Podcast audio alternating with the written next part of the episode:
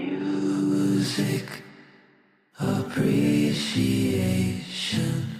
one oh one.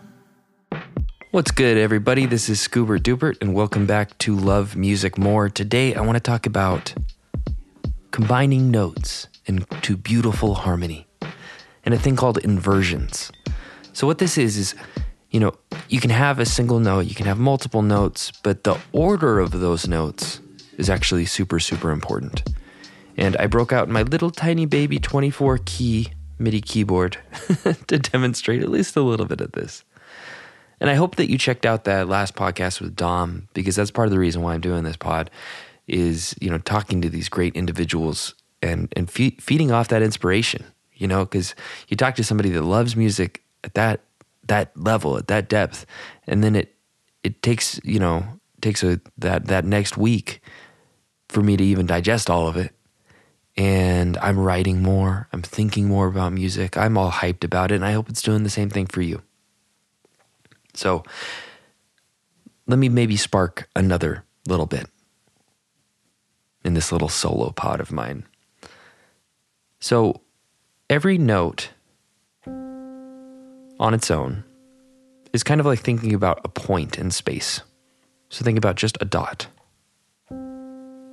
That's a C, the go-to example note. So a C is a C is a C.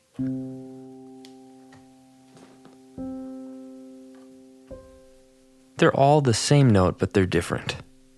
They're divided by an octave. So you can think of this like the color, you know, blue or whatever. It's the color blue, but it can be expressed in a variety of different ways. But it still is unified as blue. But there's something even more kind of magnificent about that relationship, is that it gives us a foundation on which to build everything. And it's a foundation that I think even like an alien might observe. In the same way that you have like a triangle. The simplest shape is a triangle. So when my friends have tried to hit me with conspiracy theories, maybe after smoking a little bit too much marijuana, and they are trying to say, hey man, why? Why are there pyramids? I say, what's the simplest shape that you can build? A pyramid. Mind blown, right? But there, there's a reason why... Um, You know, C G I or video games, these things use a series of triangles to build models. And so if you have interlocking triangles, you can create the illusion of uh, three-dimensionality, of, you know, wrapping things around. And it's also the simplest shape, so it saves in pro- processing power, if a triangle is your fundamental basic shape. And what I'm trying to say is that I bet you aliens know about triangles, if they do exist. And I bet you aliens know about octaves. So, when I'm dealing with harmony, it all starts with that, the octave. You can play a series of these three octaves in unison. It doesn't really feel like a chord, but it certainly feels supported. Or you can kind of spread those out. But that's giving you that sense of home. And then as you fill it out, I like to think of it like you have that point in, t- in space, and then you build a line using the perfect fifth. So this is like a hollow chord or a power chord. And if you add the octave, say on top and bottom, maybe I add an octave of that perfect fifth,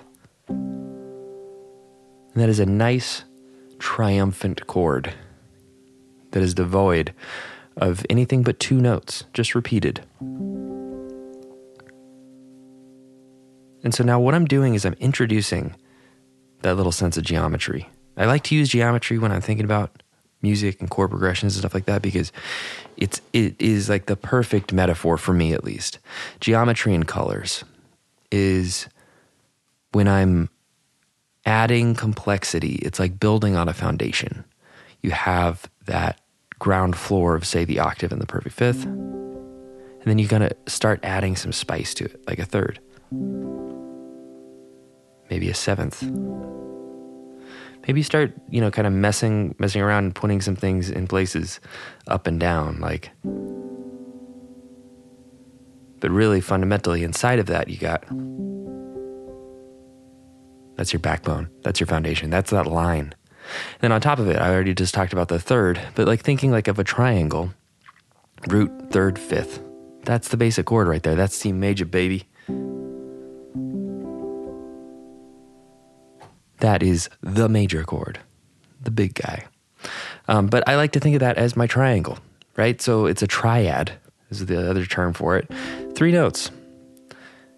But the beauty of this is I can I can start shuffling these notes around, and that's where that's the point of this pod here, is like trying to talk about how it's not as blocky as sometimes music theory or music appreciation classes make it out to be. You can move this stuff around. Um, and so like say say I've got uh, these three notes. I'm going to use that principle of the octave to throw them somewhere else. So I'm going to take that third.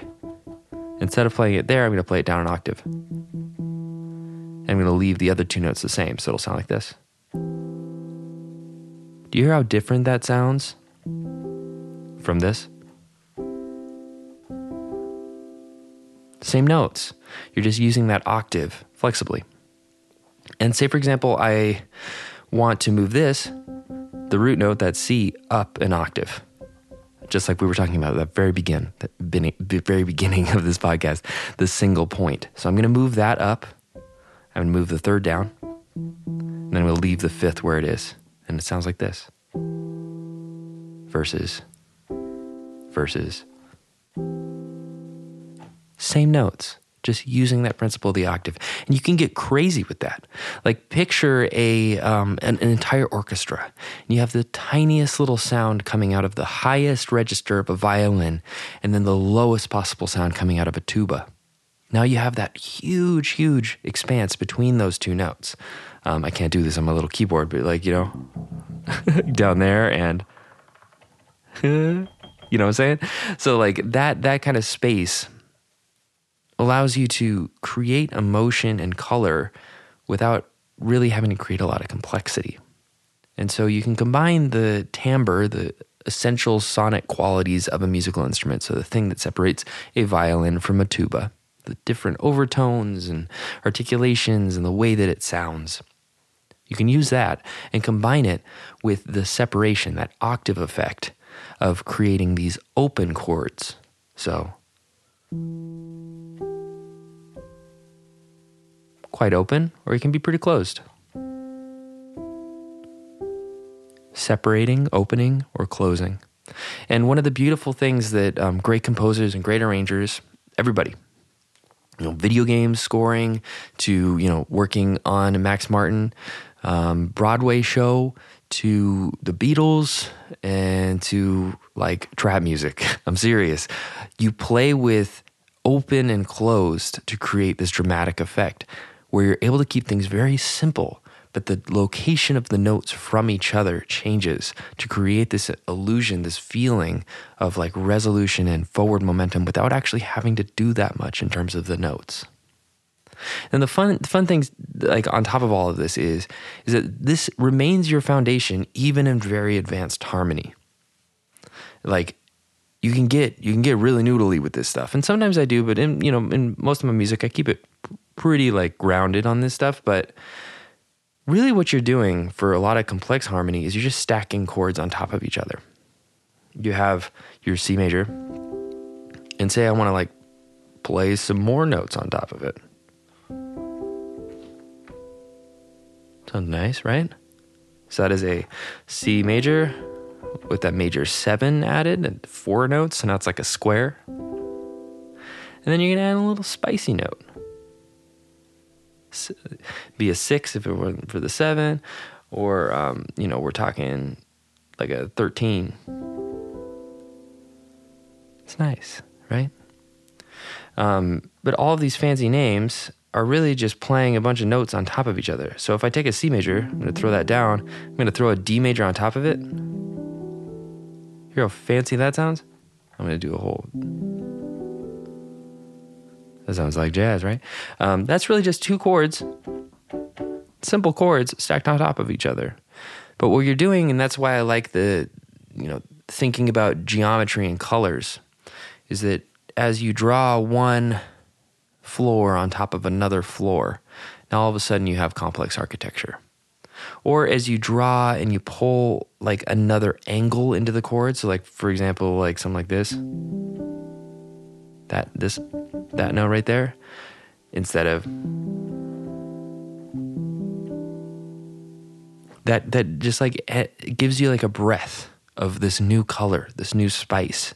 And so I, I kind of reach in between those two thoughts, is the, the groove, the ordering of sound and rhythm creates like the bones, and then the harmony ends up filling in the gaps in those bones and drawing those lines and making those floors and those shapes, and they start to interact with each other, and then you start to sparkle spice on top, these colors, to create a feeling of like air in the room, so so to speak. I know this sounds kind of weird, but like if you talk to a lot of musicians, um, they'll talk like this, and I'll, I'll try and get into it with some some um, instrumentalists and see if they if they agree. But like I talk to jazz drummers, they think a lot in shapes, where like the you know snare drum, the floor tom, and the and the ride are all kind of interacting in a certain sort of way, and that keeps them focused because they're they're playing around in this shape.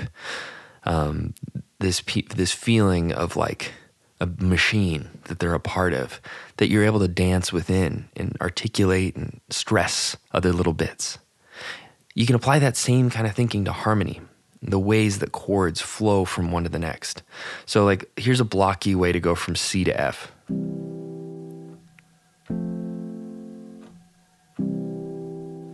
And ain't nothing wrong with that. That can be really beautiful. But say that I take the root note and I'm going to flip it up an octave. That's still C. Same thing. It's just got a little bit of a different vibe, but same notes. So I'm using that octave. Now listen to how that ends up going to that same blocky F. It kind of leads in really nicely. Kind of nice because you have the stasis of this note. Hear how this note is staying the same? It's not jumping octaves like it was there before. Already, that ends up like kind of feeling to me as a musician like they cared. They they were thinking. They weren't just playing letters. They weren't just playing chords even. They were playing the interaction of the two. And that's when it starts to elevate from theory to like beauty. It ends up breathing that life into it. And I'm not saying that you have to then get complex and be like,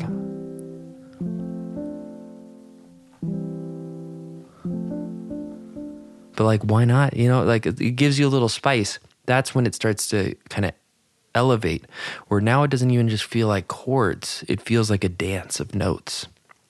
Not to make make that like little thing that I made up super super um, inflated, but like I'm, what I'm trying to say is that the spices, the articulations, the voice leading, where you're saying I'm going to move this note up an octave, or I'm going to spread this chord out along the violin and the tuba, and then make them come together.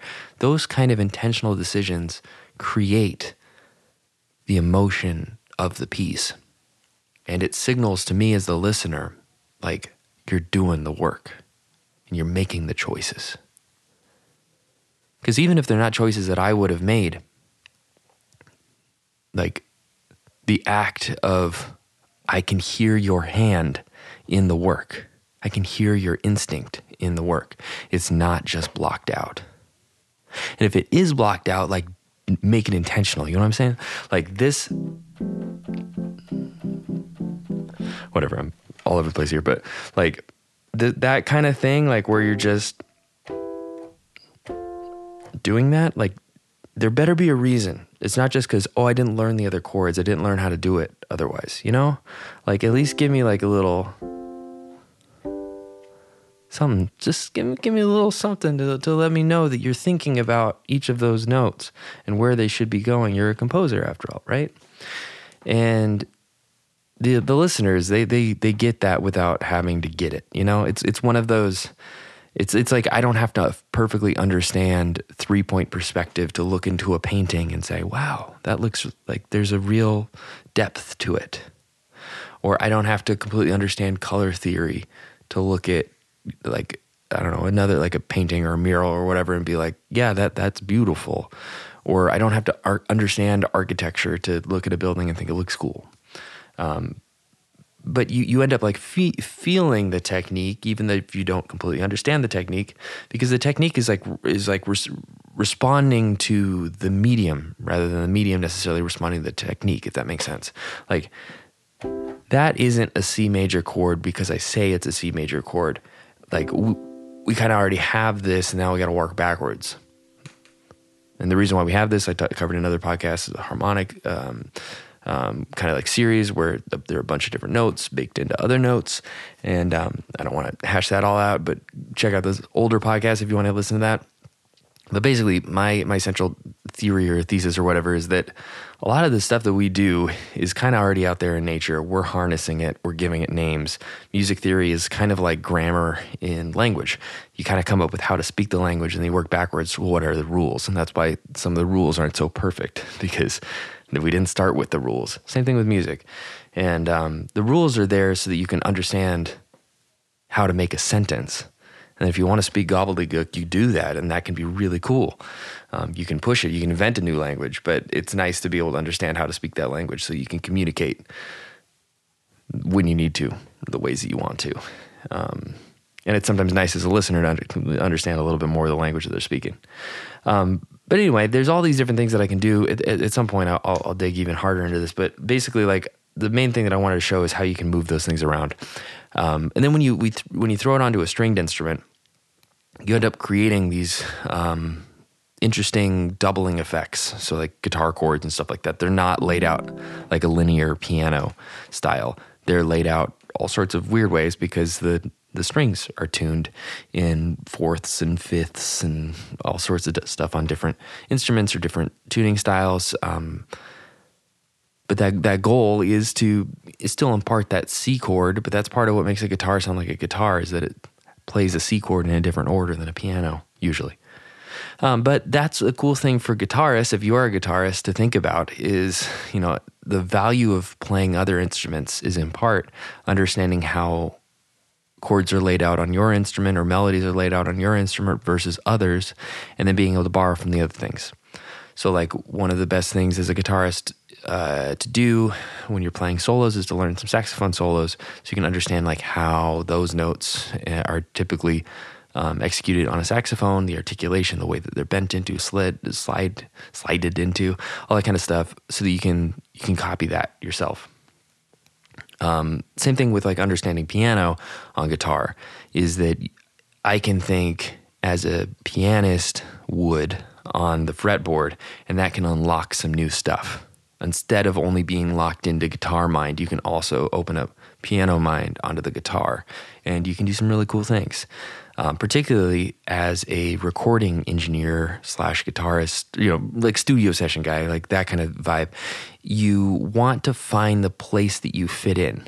And one of the beauty of uh, keyboards, and I, I talked about this with Luke from Great Good Final K, um, about how keyboards, you can fit this in to kind of anywhere you want, but you can do that on guitar too. You just got to think that way of like where in the arrangement, frequency spectrum wise or doubling wise, or in, you know, like I, say everybody's playing this, like, ooh, on guitar, I could just, instead of playing those notes that everybody else is covering, maybe I hit them with the up on top. So now the whole vibe changes because now you're hearing this chord spread out between guitar and everybody else. And that's a beautiful thing. So if you can think like that on guitar instead of just being like, oh, it's a C chord, I'm gonna hit the C chord. It's like, oh no, like what if I just played a D and an A, a different power chord on top of the other power chord, and now it creates this beautiful, complex, verdant, you know, vibe. Like that's really nice.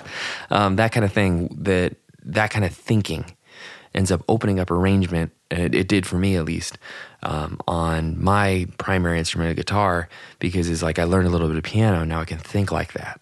Now I can think about those gaps. And the beauty of recording, especially with all the technology and stuff that we have, is you can put those notes into all sorts of different physical locations in terms of like psychoacoustics, like the, where you perceive them to be. You can put them in those different places, and that can add to that effect that I was talking about of the tuba versus the violin. You can also play with behind your head, on top of your head, in front of your face, close to you, far away.